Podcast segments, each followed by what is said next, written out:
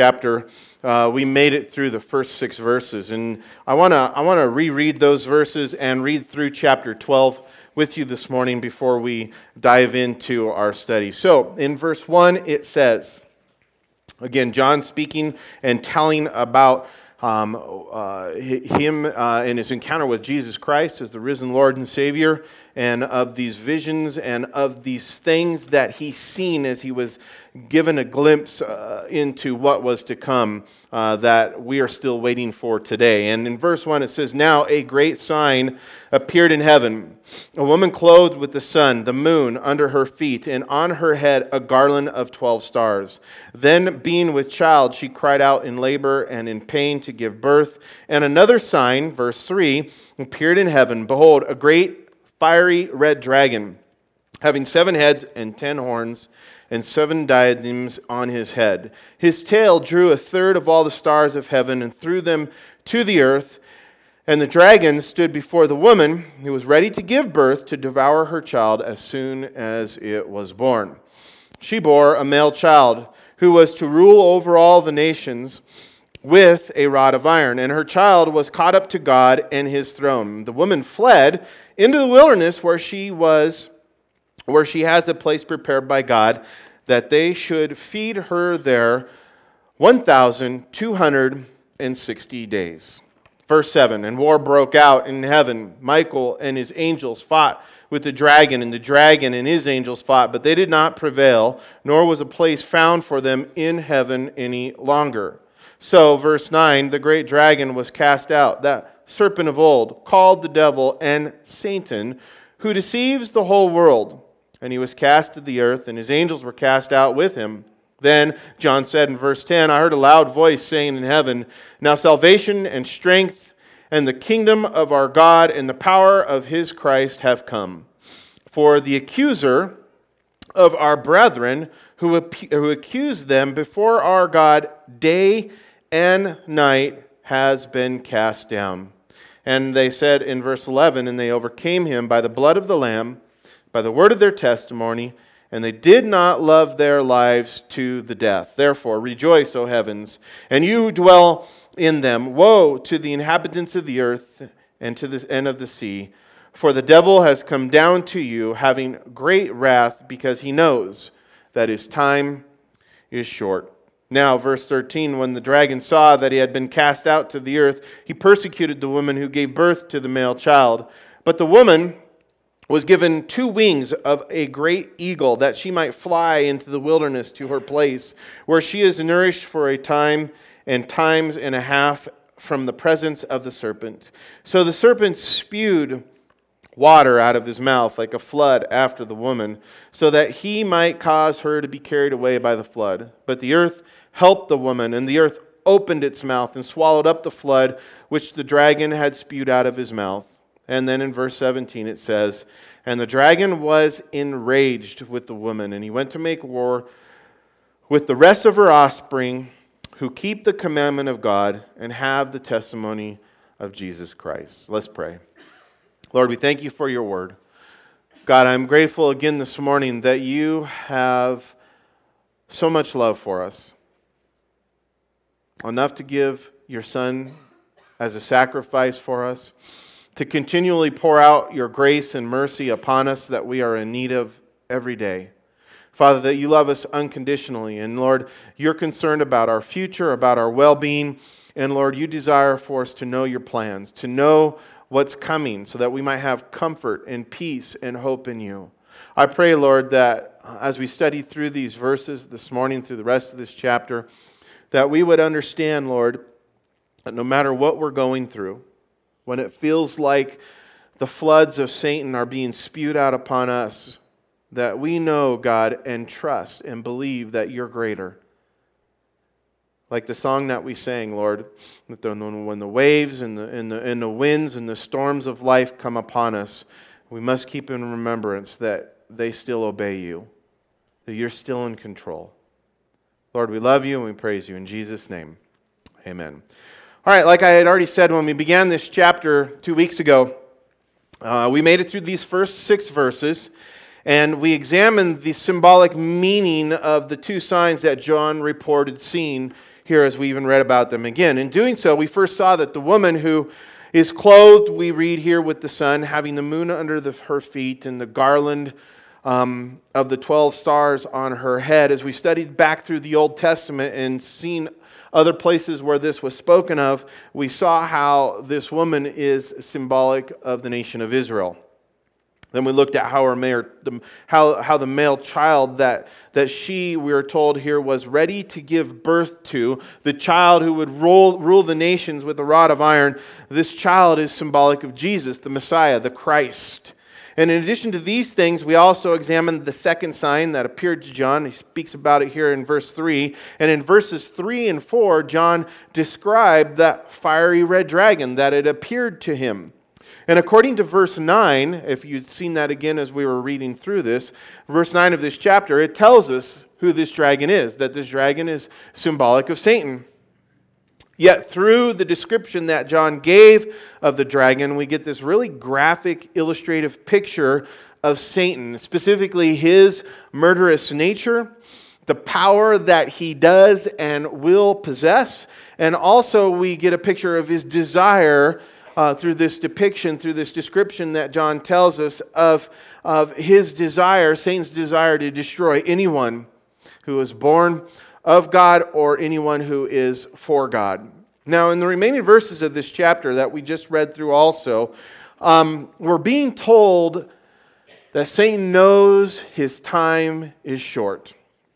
He knows that, that, that, that, in addition to his time being short, that he has been defeated. And even though you and I are not living um, uh, right now at this time of tribulation that, that we're reading about here, this last three and a half years, we must keep in mind that Satan, who is our adversary, he is today actively looking to resist and overcome those of us who follow after Jesus.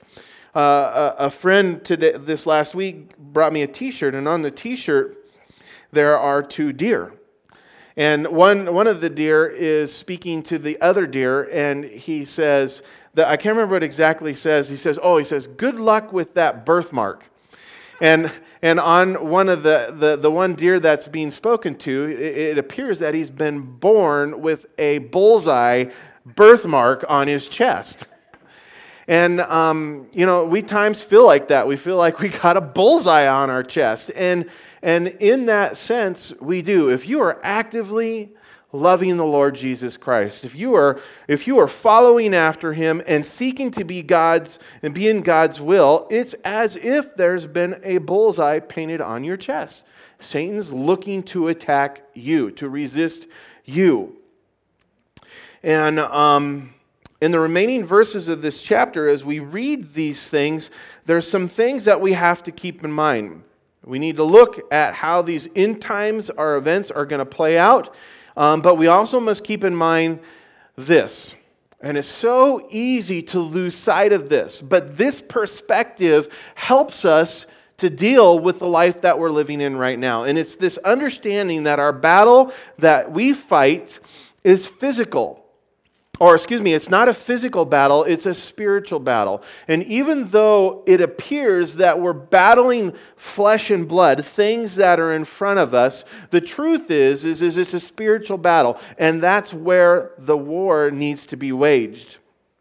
I recently um, read that when an eagle decides to fight a snake, and I love it that at the end of this chapter, there's this these these metaphors being used of, of an eagle and Satan being like the serpent. But kind of keep that in mind as I as I as I tell you about this, because I read read that when a when an eagle decides to fight a snake, it doesn't fight the snake on the ground. On the ground, because um, the snake knows how to fight on the ground. Rather, what the eagle does is it takes the snake up into the sky, it, it changes the battleground, and then it releases the snake into the air. And it does this because the snake has no power in the air. It has no balance in the air. It can't strike the eagle or attack it. In fact, the snake is weak. It's vulnerable, unlike when it's on the ground, when it is cunning and diddly. And in light of this, it should remind us that this spiritual battle that we're in That, that, that when we engage the battle, we, like the eagle, must take the fight into the air, into the spirit realm. Because when we're in the spirit realm, the Bible tells us that's where we find strength. We find strength as we rely upon God's power and upon God's might. Listen, in Ephesians chapter four, it, it, it tells us this. And, and, and when you look at these verses in light of that, it kind of opens our understanding. In verses ten through eighteen, Paul, writing to the Ephesians, he's warning the elders, and he says, "Finally, my brethren, be strong in the Lord and in the power of his might."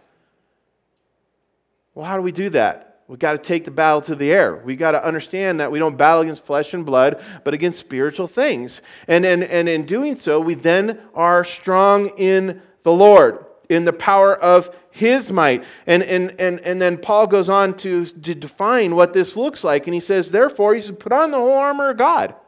Put on the whole armor of God that you may be able to stand against the trickery of the devil. He says, for we do not wrestle against flesh and blood, but against principalities, against powers, and against rulers of the darkness of this age, against spiritual hosts of wickedness in heavenly places. And again, he says, therefore, take up the whole armor of God, that you may be able to withstand in the evil day. And let me tell you, this is the evil day. It is. This is the evil day. And he says, having done all to stand, stand therefore, having girded your waist with truth. See, lots of times the battles we in that, that we perceive are physical are, are, are perceived to be with the person that is in front of us, whether they call themselves friend or call themselves foe. Whether that, that battle even we think might be need to be fought on a on a political scene, or or or that's just an example to help us understand these battles that we think that we're engaging in and where we need to fight and where we direct our attention. And and and really we lose sight of it if we make those things the primary things. Sometimes those things need to be addressed. Some things, sometimes those things need to be dealt with. We need to be proactive and take action. But if we're not taking these things first, we're never going to have any strength to do what God calls us to do. You're going to be overcome by the devil. You will, by the evil one, in these evil days. And so he says, take up the whole armor of God that you may be able to stand, girding your waist with the truth. What is the truth?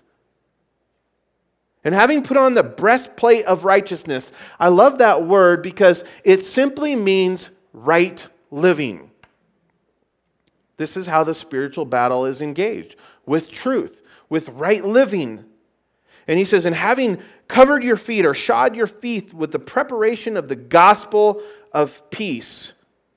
And, and I love that because it just again puts our focus on the centrality of everything that we do needs to be Jesus Christ. The gospel, the good news message. But he says, above all things, take up the shield of faith,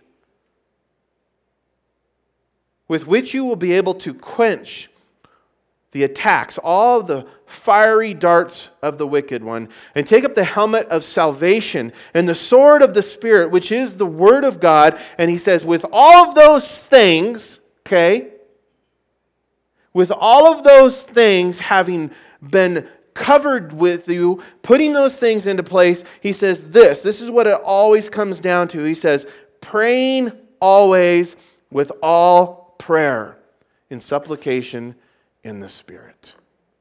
Prayer. Now, we see here that Satan in his rage is determined to deceive, to murder, and to destroy as many people as he can. And, and if you've been a believer for any amount of time, you know that Satan can even get to us as believers. God sustains us, God protects us, but if we're not engaging this battle in the way that the Word of God says, we become vulnerable. And we have had friends and family members and loved ones who had been fully in fire for the Lord who are now cold, who are now backslidden. And if you're not careful, if we're not careful, we can end up in the same place. There, but for the grace of God, go us. And Satan painted a bullseye on us. And as we see these things and we look at this chapter, if we bring these things into perspective, we look at this chapter and, and what we see is that it's even going to get worse as the end draws near. And some of us are going, the Lord's got to come back soon, just like we sang, because how can it get much worse than what it already is? But it will. And according to this chapter, we are told that there is soon coming a day when Satan, who now still has access to heaven, that he will gather these, these demonic forces of his and even attack heaven. We think that's pretty futile. Obviously, Satan is super deceived, or he thinks that there's a chance. He'll attack heaven, but Satan will, will he will respond to his defeat. He will be defeated, and he'll be cast out of heaven. And, and as he responds to this, we're told that he will unleash his anger upon those who dwell upon the earth at this last three and a half years of the tribulation. He'll release an anger that the world has never, ever experienced yet. And this includes the Jewish people at that time. Yet in this chapter, we are told that God will supernaturally intervene and protect them. And that's the that's really what we want to focus on as we go through this this morning. Not on what Satan can do and what he will do, but on the fact that even though we may have a bullseye on us, is that God protects us. God intervenes and watches over us. And this is what we read as we go back to the text. And in verse seven, we say, it says, "And war broke out in heaven. Michael and his angels fought with the dragon, and the dragon and his angel, angels fought. But they did not prevail, and nor was there a place found for them in heaven any longer." Now, the fact that Michael, an angel here who is mentioned by name, and the angels that are under his command, the fact that these angels are the ones who will fight against the dragon and his demons, it's significant. It's significant because this has been a battle. This, these angels and Michael have been fighting against Satan and his forces for a long time. And all throughout Scripture, when we when we do a word search on the angel Michael, the mighty angel, the prince or the archangel, whose name means one like God, we see that he is repeatedly attached or identified with the nation of Israel. There's always a connection. Anytime Michael's on the scene, it's in relationship to the nation of Israel. And when you study through passages of Scripture that tell about this angel, we see that he has ultimately been put in charge of their care, like a guardian angel over the nation of Israel. Over the nation of Israel. In fact, a good example of this is found in those prophecies that attach to what we've been studying through, if you look back to Daniel chapter nine and ten. And in chapter ten of the book of Daniel, we're told that as a result of Daniel's prayers for his people, who were at that time in Babylonian captivity, Daniel began to receive prophetic visions. So Daniel was interceding for the nation of Israel. He knew that the time of their captivity was coming to an end because he had the, the prophecies from the book of Jeremiah, which he had been studying and reading. And so he begins to pray for his people, for the nation. And as a result of his prayers, God starts giving him these, these holy visions, these supernatural visions that were telling of things to come. And as Daniel prayed and these visions came, Um, Daniel had, we read that Daniel had received one of these visions, and he reported that after receiving this vision, his strength left him. That spiritual encounter sapped him of physical strength, causing him to be literally on his hands and knees with his face to the ground. Then in that moment, Daniel says that he felt a hand rest upon his shoulder. And Daniel didn't see, but he felt the hand, a hand, rest upon his shoulder while his face was to the ground. And he tells us that it was the hand of a mighty angel who had been sent to him by God to help him. It was an answer to his prayers. And the angel explained that, that he had been sent to Daniel as soon as he had prayed twenty-one days prior to this day. Prior to that, that that day that Daniel had first prayed. But this angel, he says, he reported that he had been delayed. He said he had been attacked in the spiritual realm by a demonic angel of Persia, and who was preventing him from reaching Daniel. In fact, the angel told Daniel that the demon was able to withstand him. This demon had strength to withstand an angel of God. But Michael, he says, the archangel had come to help him get free. Now, at the end of chapter ten in the book of Daniel, in verse twenty-one, this angel stated that Michael, he comes out and he just tells us this. He says, Michael is the angel. He's telling Daniel he's the one who has been assigned to battle in the spiritual realm for Daniel's people. And this same statement is mentioned again in chapter twelve, as Daniel was told that Michael is the one who will protect the nation of Israel and will rise up to fight on their behalf during the seven years of tribulation, as Satan in all of his anger is vomiting upon them. And in Daniel chapter twelve, verse one, it says, at that time, Michael, the great prince who protects your people, will stand up. He will rise up, and there will be a time of distress such as not has happened from the beginning of the nations until then. But at that time, he says, your people, everyone whose name is found written in the book, they will be delivered. Our names are written in that same book. It's called the Book of Life. Those who have come to know Jesus Christ as their Savior. And this event that speaks of Michael, who stands watch over Israel and who will stand up for the Hebrew people, this is what we're reading about here in chapter twelve. So Michael is seen battling with this dragon here in chapter twelve.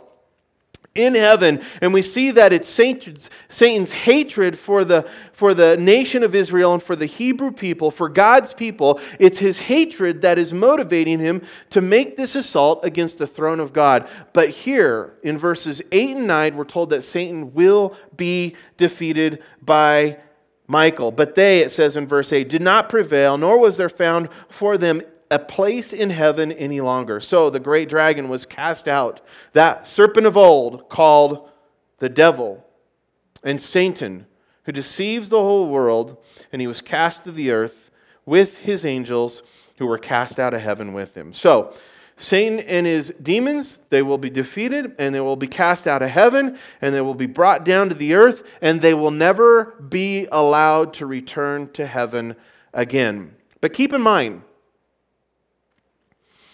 that Scripture tells us that for now, Satan is allowed into heaven. He does get to go before the presence of God. And when we began this chapter a couple of weeks ago, I pointed out that Satan comes before God. And you think, why would he do that? What business would he have there in the throne room of God?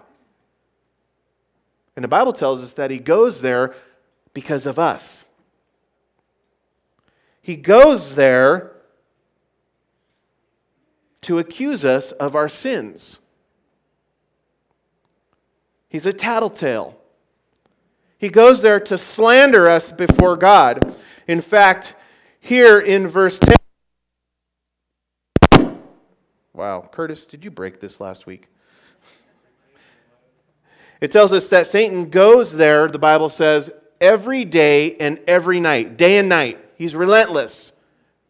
He goes there day and night so that he might accuse the brethren. And you know, and there's a good example of this that's found in Scripture in a conversation between God and Satan recorded in the book of Job, specifically in chapter one, where we read how Satan comes before God to accuse Job, to slander and attack his character. And in, in chapter one of the book of Job, in verses six through eleven, it says this. It tells of this account, this story. It says, now there was a day when the sons of God came to present themselves before the Lord, and Satan came among them. Then the Lord said to Satan, where do you come from? And Satan answered the Lord, and he said, I come from going to and fro on the earth and walking back and forth on it. Then the Lord said to Satan, well, have you considered my servant Job, that there is none like him on the earth, a blameless, an upright man, one who fears God and shuns evil? So Satan answered the Lord and said, does Job fear God for nothing? Have you made a hedge around him and his household and around everything that he has on his side? In other words, he's saying, the only reason Job loves you and serves you is because you're like Santa Claus to him, is, is kind of what Satan's, because you bless him, because you give him good things. He says, you have blessed the work of his hands and his possessions, you have increased in the land. But, but Satan, again, kind of intervening in the way he does against us, he says, but now...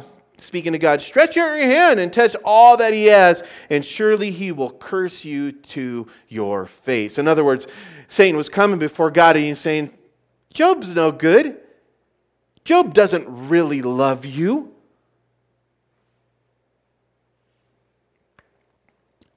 And that's what Satan does for us. He watches our lives. He and his little demon minions. And they go and stand before God like like like the like the like the tattletale son or daughter that we've all experienced and tattles on one of their kids. In case you didn't know, and I love it that it points it out here. It says in verse nine, it speaks of that serpent old, and he said he's called devil and Satan. Do you know the Greek word for de- for for devil is the word diablos, and it literally means accuser or malicious slanderer. Accuser or malicious slander. So really that word devil and also Satan is really a description, a, a word used to describe the serpent, to describe Satan, to describe Lucifer. And, and furthermore, the name Satan is the Greek word satanas, and it means adversary. An accuser or a malicious slander, an adversary. And so Lucifer, which is the serpent who is spoken here, first off in Revelation chapter twelve, verse nine, that, that's his God-given name. The serpent, his name is Lucifer.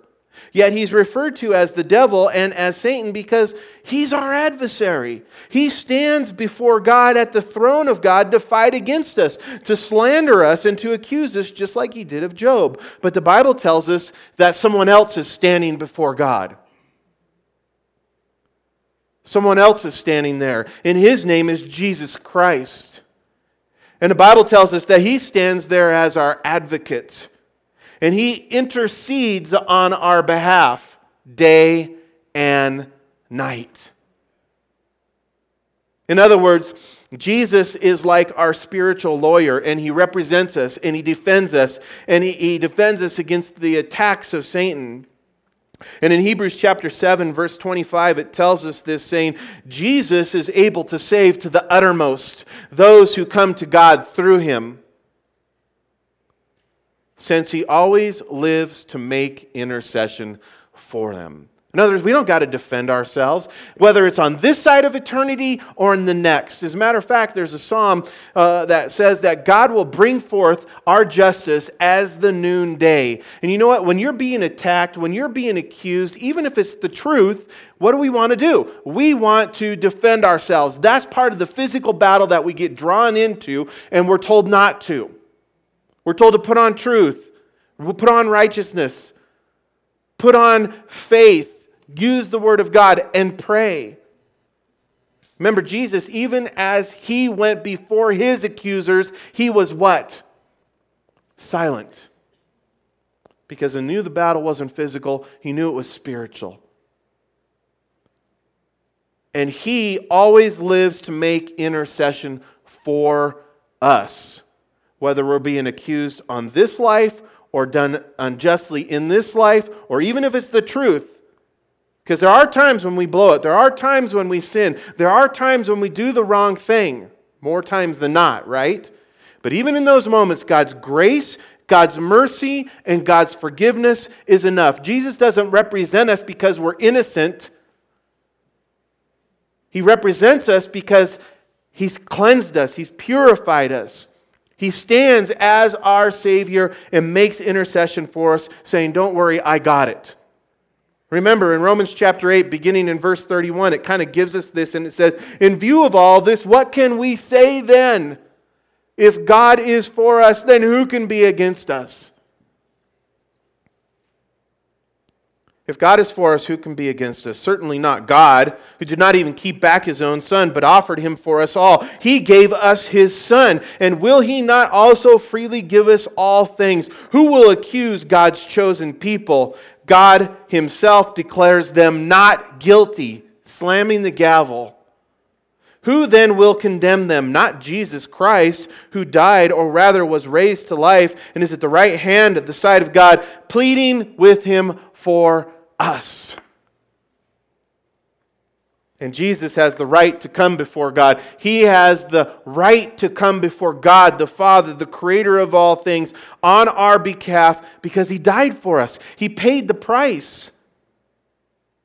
He made the sacrifice which was perfect, and his blood, which is sinless, now covers us, and now our sins are forgiven, and we are made to be overcomers. Overcomers of Satan's accusations, overcomers of Satan's slanders, overcomers of Satan's lies. In other words, our salvation is secure because our eternal lives are not only saved, but also sustained by the finishing work of Jesus Christ on the cross.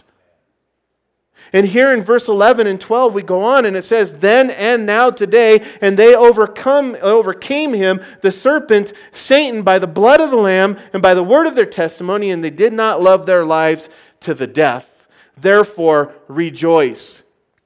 Think about that. Therefore, rejoice. Do you have any other greater thing to cry out to God and say, "Praise you, amen," and to be filled with joy? Rejoice, O heavens, and you who dwell in them, but woe. Woe to the inhabitants of the earth and the sea, for the devil has come down to you, having great wrath, because he knows that his time is short. You know, in light of this, I want to, I want to, I, I think it's important to point out um, and remind us of the fact that Satan's not equal with God. You know, the world has this understanding that that somehow Satan and God are in this, this battle, this struggle, and it's like, oh, God, God's losing, and all Satan's winning, and it's like, you know, Satan's just a created thing. He's not a God. And any power he has is because it's been given to him for a time.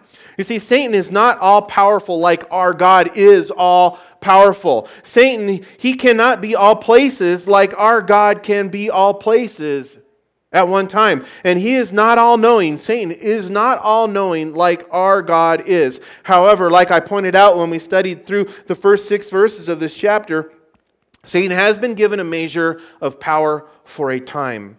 And the truth is, hear me out, the truth is, even as sons of God, you and I, Satan's not afraid of us. He's not afraid of us, but he is afraid of our big brother. He's afraid of our big brother, Jesus. And like it says in John chapter four, verse four, "Greater is he who is in us than Satan who is in this world." In light of this, listen again to what we read earlier in Ephesians chapter six, verses ten through twelve, where it tells us, on, uh, uh, where it instructs us not only on how to fight, but it reminds us of the tap, type of battle that we're in, saying this. "Finally," Paul says, "my brethren, be strong in your big brother. Be strong in the Lord Jesus Christ. Be strong in the Lord and in the power of his might. Put on, therefore, the whole armor of God, that you may be able to stand against the scheming of the devil. For we do not wrestle against flesh and blood, but against principalities and powers of darkness, against the rulers of this age, against spiritual hosts of wickedness in heavenly places." Keep that perspective. You know what? The truth is, is Satan will even get in the midst of our marriages, in the midst of our families, and, and things will begin to get chaotic at our workplaces, with little bugs flying through the air. And Satan will get in this physical realm that we live in, and he'll want us, even within the church, to turn one on one another and go, "That's your battle. That's what you need to be fighting against." And it causes division, and it causes hurt, and it causes suffering. And husband and wife go at each other, and we turn on our own family members, our neighbors. And that's not where the battle is. And if we don't have this perspective, we're never going to win, because we turn on one another and Satan sits back and he laughs and he's done exactly what he wants to do. The point is,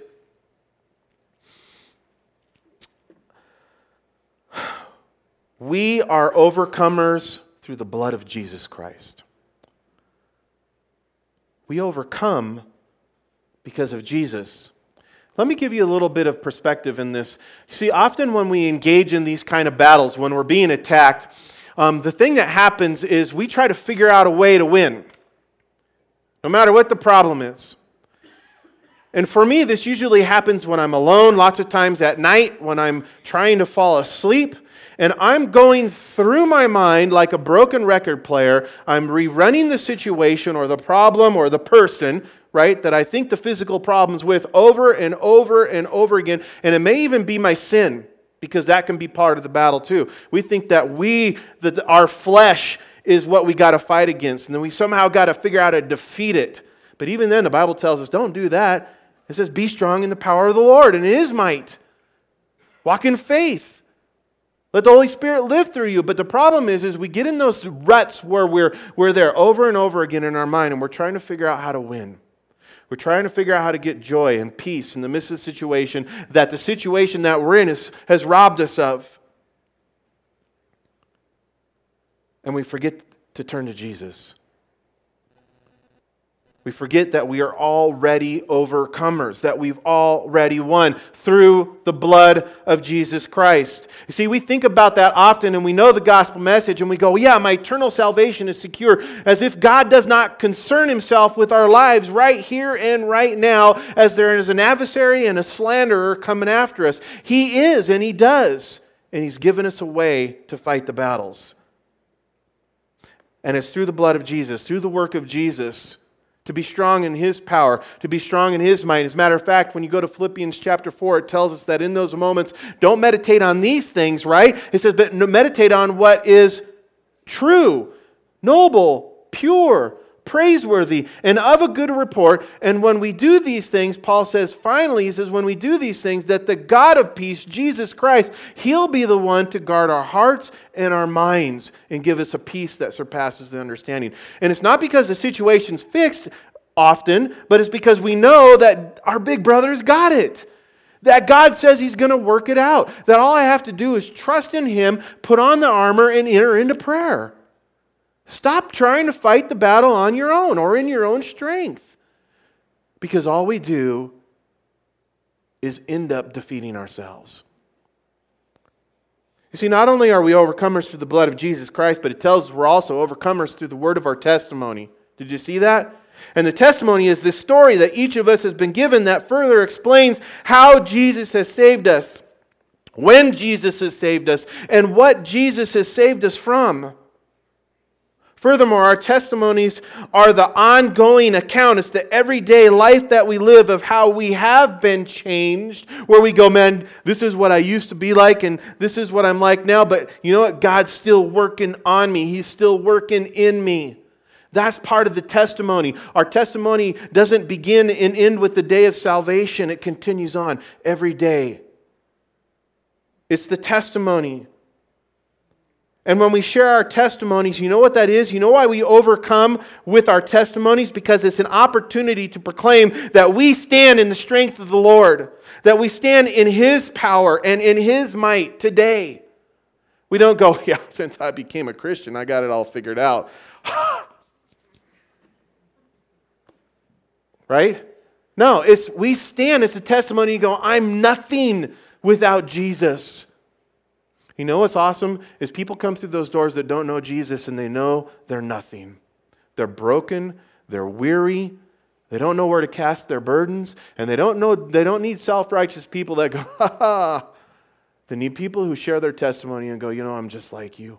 I am nothing without Jesus. But let me tell you about my testimony. Let me tell you about what Jesus has done, when He did it, and how He's doing it still today.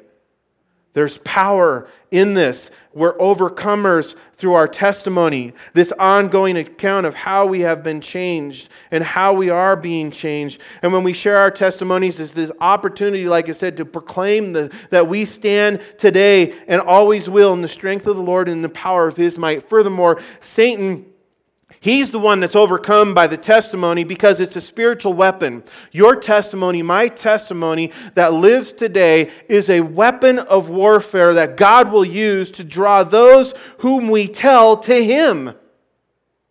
In fact, this is why Paul in Romans chapter one verse eight says that he is not ashamed of the gospel message, for it is the power of God unto salvation for everyone who believes. So it's by the blood of Jesus and by the word of our testimonies. But notice also here in verse eleven, we're told that another way we overcome uh, our adversary, the accuser, is, no, is by not loving our lives even unto death. By letting go and going, even though, like what, what Job said at the very end, even though he slays me, even though he slays me, I will still praise him. Him, even unto death. In other words, Satan is overcome. Listen, guys, Satan's overcome when we give up our lives. That's part of the spiritual battle that we're in. You see, the physical realm tells us to hold on to our lives, right? The physical battle that we're in, sometimes that's right before us, that we mistake as, as physical when it's spiritual, is that we try to protect ours, ourselves. We hang on. And you know what? Pride's usually a big motivator of that. But when we humble ourselves, when we give up our lives on this earth and follow after Jesus, this is too how we become overcomers. Listen to what Jesus said in John chapter twelve, verse twenty-five. He said, "He who loves his life, he'll lose it." You want to hang on to your life, thinking you can protect it and gain it and defend it? He says, you'll lose it.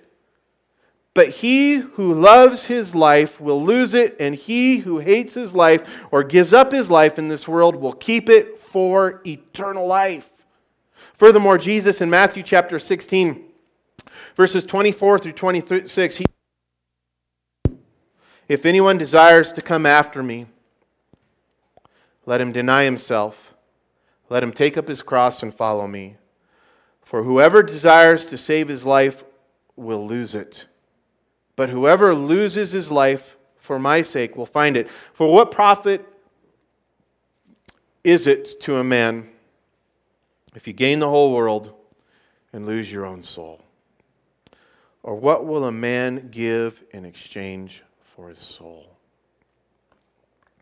Now, it tells us here that all of us who have overcome, that we'll rejoice on that day when Satan, this accuser, is finally cast out of heaven.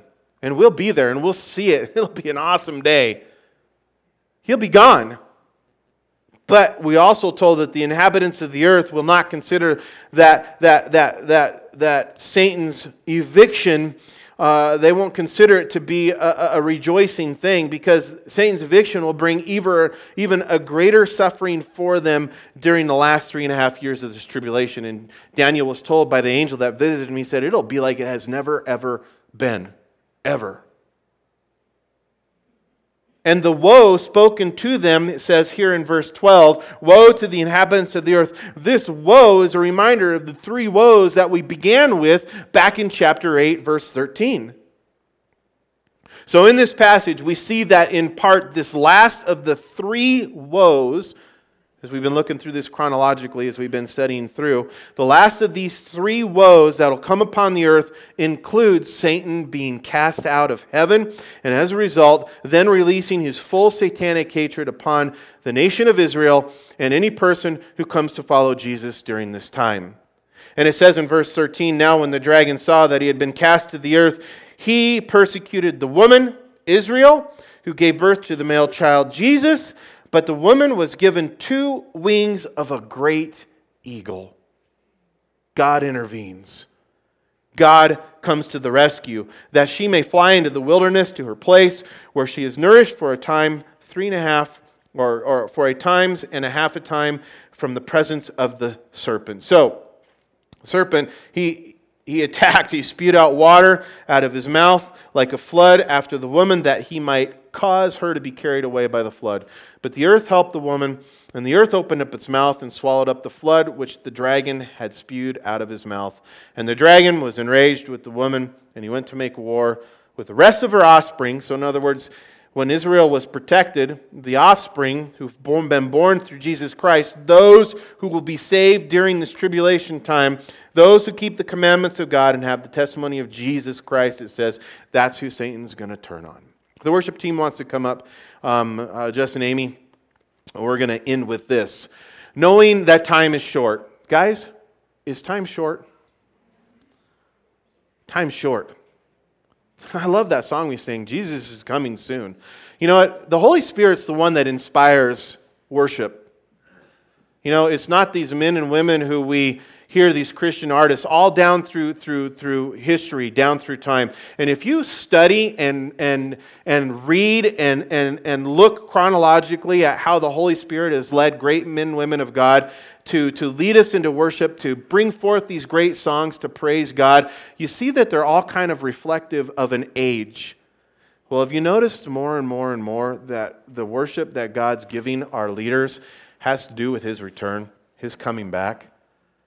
God's telling us something. Every day, every way, all you got to do is open your eyes, open your heart. Time is soon. And Satan knows it, that God, that Jesus is coming back soon.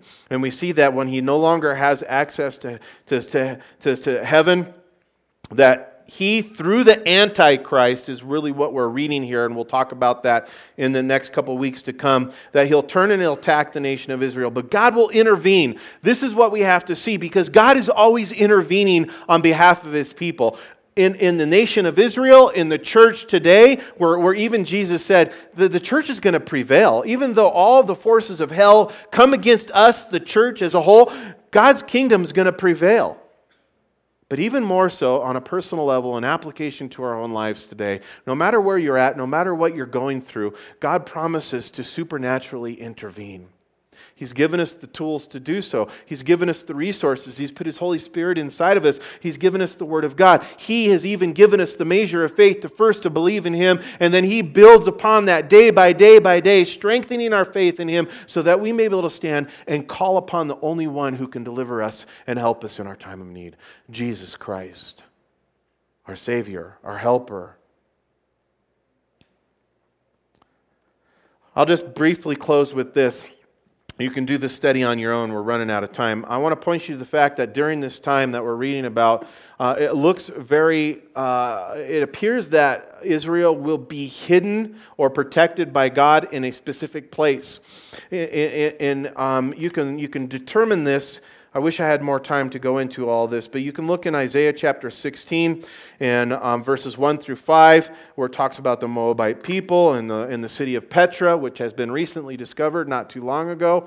Um, it, it, you take that prophecy, and it looks like during this time, the things that are being talked about, that's where God's going to protect His people. He's going to do it in a real way, a physical way, a literal way, and it's going to come at this time when Satan comes to destroy them, just like he's tried over the years. From trying to devour that male child that was given birth, uh, uh, Jesus Christ. And and in all of these things, to close and to end with this morning, I know that every one of us faces trials. Every one of us faces persecution, difficulties. I've had the opportunity to speak to some of you over the last days, weeks, and this last year even, even and and and, and I've heard things like, It, it just keeps coming like a flood, one thing after another. Challenges, whether it's marital, financial, with your children, with things in your work, or, or even if it's not happening to you personally and directly, you look around at the world around us and you see war being waged and attacks coming. And you know what? Those things should be no surprise. But if nothing else, if you take nothing else from this study this week and, and other than this one thing, uh, you'll be fine. God knows. And He has a plan. And it includes yours and I's salvation, but it also includes our protection and His sustaining us in this life until He comes and takes us. Greater is he who is in us than he who is in the world. Let's pray. Father, thank you, God, for your Son, Jesus Christ. Thank you, God, that we don't have to be depressed, discouraged, or overwhelmed with what's going on in this world or what we're dealing with individually and personally, God. We have hope in you. We know, God, that you are our shield, that you are our strength, and that we can stand strong in your might. And I pray, God, that if anyone's here this morning who's feeling overwhelmed, that is feeling, God, like the situation that they're in is more that they can handle, more than they can carry. I pray, Lord, that they would release it and cast it to your feet, that they would set their mind upon you. And Lord, that you would intervene in their heart and in their mind in a way that you can only can. God, let us look to heaven. Let us look to the promises that you've given us. We pray these things in Jesus' name.